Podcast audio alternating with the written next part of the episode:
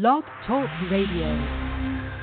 And before he was done, Davey Johnson just said, "Don't worry, their tails grow back, so they don't have as much swagger as they used to." Oh, hello, Natstown. Welcome to Nat, Nat Nightly, sponsored by FederalBaseball.com. This is Patrick Reddington from Federal Baseball. I've got Dave Nichols and Doghouse from Federal Baseball on the line after the Nationals tried to put us all to sleep with a three nothing loss to the Philadelphia Phillies two in a row to the Phillies in this series, three in a row in DC to the Phillies overall for the first time since 2012, which is embarrassing. Not as embarrassing, Gio Gonzalez's performance on the mound tonight, Dave. Uh, four hits, two walks, one earned run in seven innings last time he faced the Phillies in a loss, uh, which he received no decision when Papelbon blew a save in the 10th in Citizens Bank Park earlier this month. Followed that up with six innings versus the Twins, six hits, three earned, three runs, two earned, and uh, an 8-4 win. 183, 230, 243 line against before tonight. Five scoreless to start. But Odubel Herrera singles, moves up on a sac bunt. A wild pitch takes third and scores on a sac fly. One nothing. Phillies add a run in the seventh. Two singles, sac bunt, chopper to third. Anthony Rendon with a high throw home on the play allows a run to score. Gio Gonzalez was solid again, but no offense. So it was one of those nights where any mistake by Gio Gonzalez was going to cost him uh, gave up a few hits, and eventually they came around to score. Good outing, but not enough tonight as the Nationals just came up empty against Jeremy Hellickson. I, yeah, I'll talk about Gio in just one second, but um, I've got the box score up, and I scrolled down so I could see Gio's line, so I can still see part of the Nats batting order. Let me review the batting averages and see. 180, 182, 158, 167, zero, 143, and zero. Of course, the two zeros were the relief pitchers that uh, were inserted in the lineup. But I just read you every batting average I can see for the Washington Nationals. So, so yes, regardless of what Gio Gonzalez was able to accomplish tonight, he also had four other pitchers in the batting order with him. Um, this is going to be, continue to be a problem until the Nationals can start to hit. Um, or they get some replacements. Ben Revere is going to start a, a, a rehab stint here, so um, this team is, is screaming out uh, for somebody that can get on base at the top of the order, um, it, it, and and it's going to continue. Unfortunately, Gio was um, was pretty good tonight. Uh, I don't think he was as sharp as he has been. Um, he certainly let things get to him tonight more than the last couple of starts. But um, but when you give up one run, uh, two runs, one earned, um, you ought to win the game. And you know you ought to get the pitchers win. You ought to get the team win. You ought to be celebrating in the dugout. Um, and, and that just didn't happen tonight because the Nats just can't flat, flat out cannot uh, get on base uh, or hit right now, other than a couple of players. And if um, you know Bryce Harper and, and, and, and Daniel Murphy aren't going three for four and, and each driving each other in three or four times, the Nats just aren't scoring right now. All right, hold on a second. Multiple topic, Dave. Let me just cross things off my list now. Ben Revere coming back, cross cross.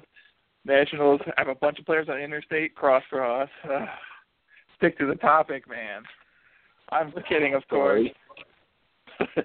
but I shouldn't. I, so in, I in conclusion, I noted the same thing Dave it did. Uh, 14 and six after two losses to the Phillies still have a number of uh, hitters on the so-called interstate after 20 games. Four out of the eight position players in the lineup tonight had batting averages in the 100s, including Michael Taylor 192 after the game, Jayson Werth 180, Espinosa 182, Lobaton who is part-time at this point, so it's hard to really put any blame on him, but 158 average on the year uh, 167 for Gio, as they've mentioned. So not a lot of hitting there. They've been beating up on some of the uh, lesser teams in the division. Haven't faced the Mets yet. That's the only team in the division they haven't played yet. A nice record to start, but uh, as we've been talking the last couple of week or so, they're heading out on a rough road trip through uh, St. Louis, Kansas City, and Chicago, and the pitching they're going to see is a lot better than what they're seeing right now. If they're struggling like they did tonight against uh, Jeremy Hellickson on a good night for Hellickson, you got to give him some credit. But are are you worried at all about what the offense is doing? Uh, if this is the best they can manage against Jerry Hellickson, good night or not, uh, yeah, of course I'm worried about what the offense is doing because they aren't doing anything. uh, you know, like like like Dave pointed out, if the the better hitters aren't having a good night or even a an average night for them, you're not going to see very much out of the Nats. When the star of your offense is Danny Espinosa getting a bunt hit and a walk, you have trouble, my friend, and and that that trouble is that your lineup is not very good right now. Um,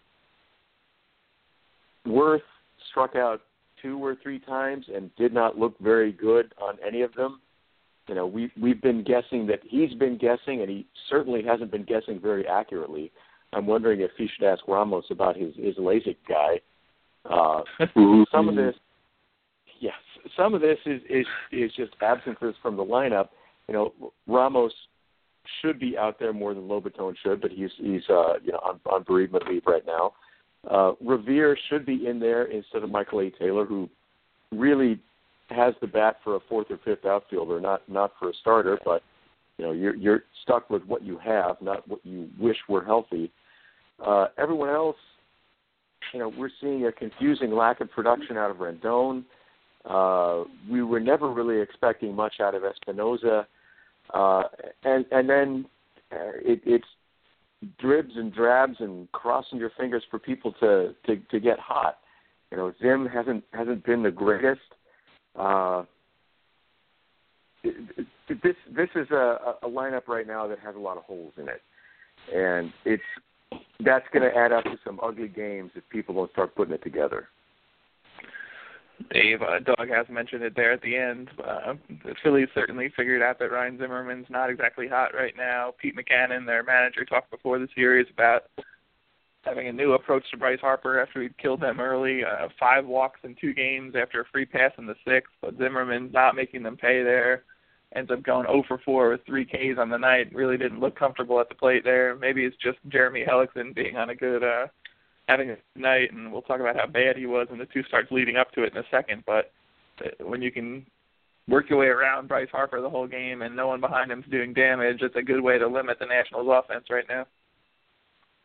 Yeah, you know, Hellickson was was a was a rookie of the year when he came up with the Rays, and um, at one point was a highly uh, regarded prospect. But um, but he has not been um, he, he has not fulfilled that promise. I mean, he has uh, bounced around now for a couple of years.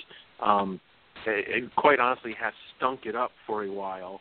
Um, so yeah, give the guy credit for throwing some strikes tonight or getting um, getting some swings on balls that were not strikes. But uh, but yeah, right. I, I have maintained the last two or three years that Ryan Zimmerman is the most important player on this team still.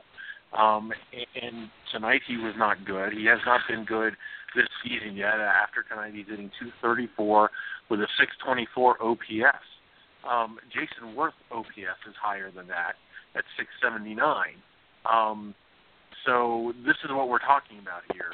Uh, if Ryan Zimmerman isn't hitting or or cannot hit, um, then this team is in a world of hurt because he is the only first baseman in the entire organization. The Nats don't have a prospect to call up if Ryan Zimmerman fails. Uh, they can call up Trea Turner. They can call up Lucas Giolito. Um, you know, they could probably even call up Wilmer Difo and, and get replacement level pro- production. But if Ryan Zimmerman can't play first base or can't hit, um, they're in a lot of trouble, and they're in a lot of trouble for several more years because they're still, you know, he he's under contract for several more years. So, I, as I have maintained for the last several years, uh, regardless of Bryce Harper or Max Scherzer or Stephen Strasburg or anybody else, Ryan Zimmerman is still the most important player on this team. And if he isn't Ryan Zimmerman, then the Nats are in a world of trouble. Uh, your comments make Clint Robinson and Matt Skole cry. That's all I'll say.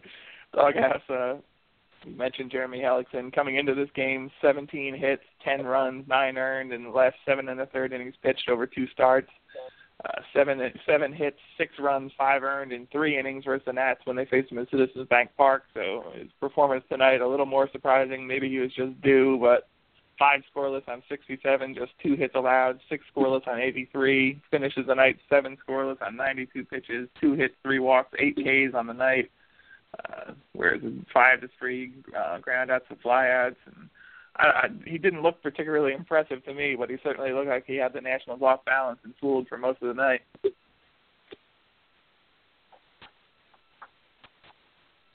Unmute, Doghouse. Unmute. Ah, sorry, my my. I'll learn how to work my phone one of these days. He, was leading off a lot of at bats with uh, with with off speed and breaking pitches, and just seemed to have the Nats off balance. Uh, he did seem to be hitting the corners pretty well. Uh, he had some good location. Uh, people were acting like he got some calls, but I took a quick look at the pitch FX data during the game, and it it looked like it was a it was a fair zone, actually a, a, a little tighter than the as call uh, as usually called.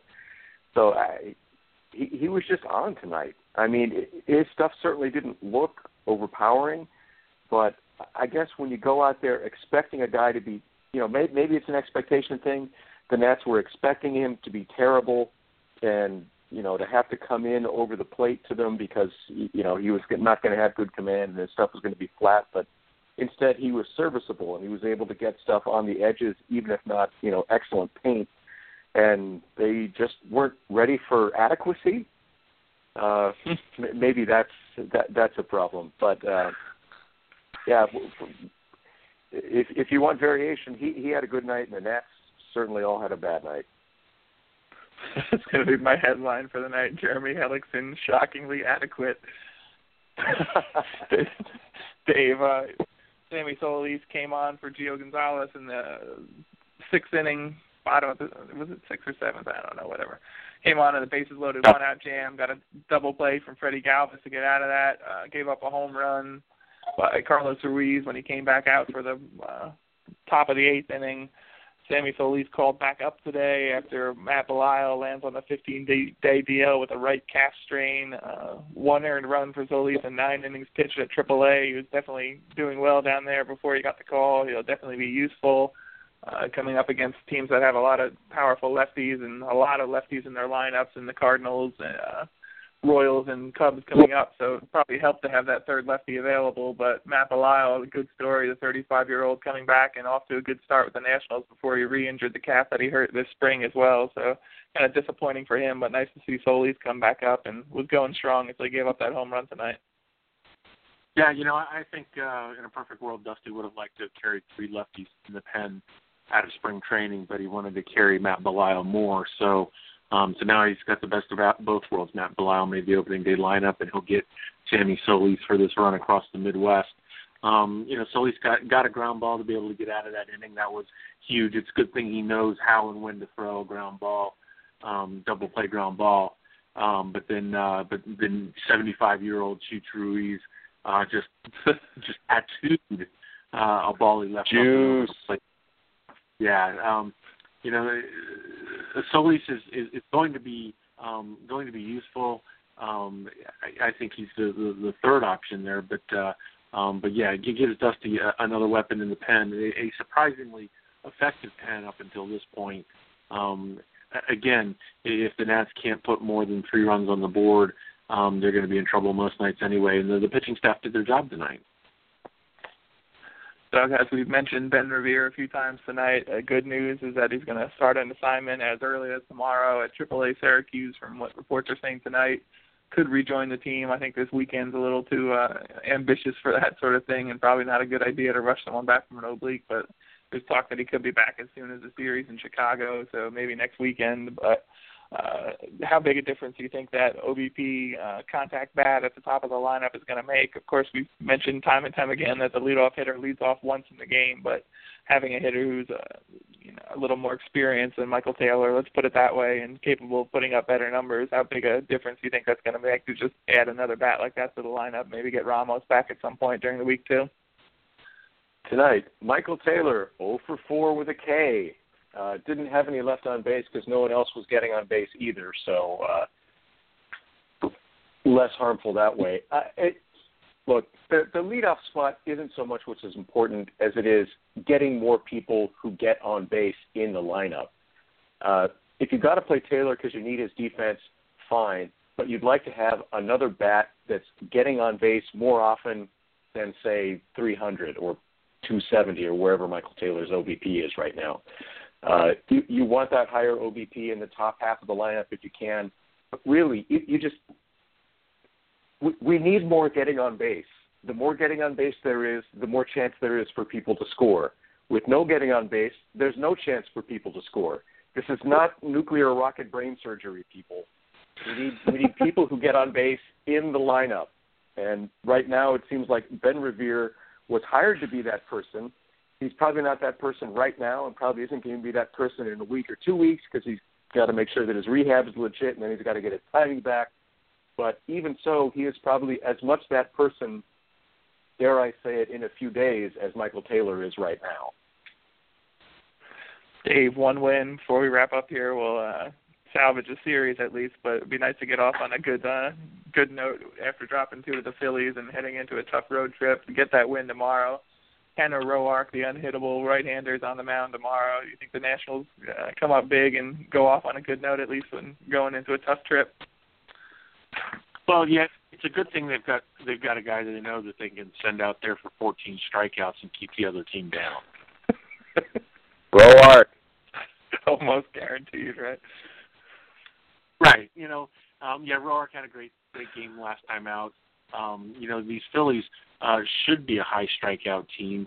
Uh, they only struck out six times tonight against uh, um, against Gio and, and Blake Treinen, but um, you know that that's not Roark's game. Roark's game is typically keeping the ball down, generating ground ball outs, um, and and hopefully limiting the damage because he apparently has the talent of, of knowing how and when to throw a ground ball double play as well. So um, tomorrow tomorrow will be pitched to contact. Um, I hardly think we'll see a 14 strikeout game. I hardly see we'll see half of those strikeouts by the Nats pitchers tomorrow. But hey, um, you know I've been wrong once or twice before, and and maybe Roark will go out and throw another 14 strikeout performance, and we'll all marvel in his excellence tomorrow night. that ability to throw a double play when you want to is a unique and uh, helpful skill for pitchers to have. Roark versus Aaron Nola tomorrow in series finale. It is at 4:05 p.m. and that is Eastern Standard Time or whatever we're in daylight time at this point, I believe. So it'll be an early show tomorrow, early game tomorrow, and then Dave and I can stop talking for a couple weeks after that. Things going on on the ice. Nats Nightly, sponsored by FederalBaseball.com. Signing off for the night. 14 and six on the year after three nothing loss. One more with the Phillies tomorrow. I'll talk to you guys after that. Go Nats. Hashtag free Trea Turner.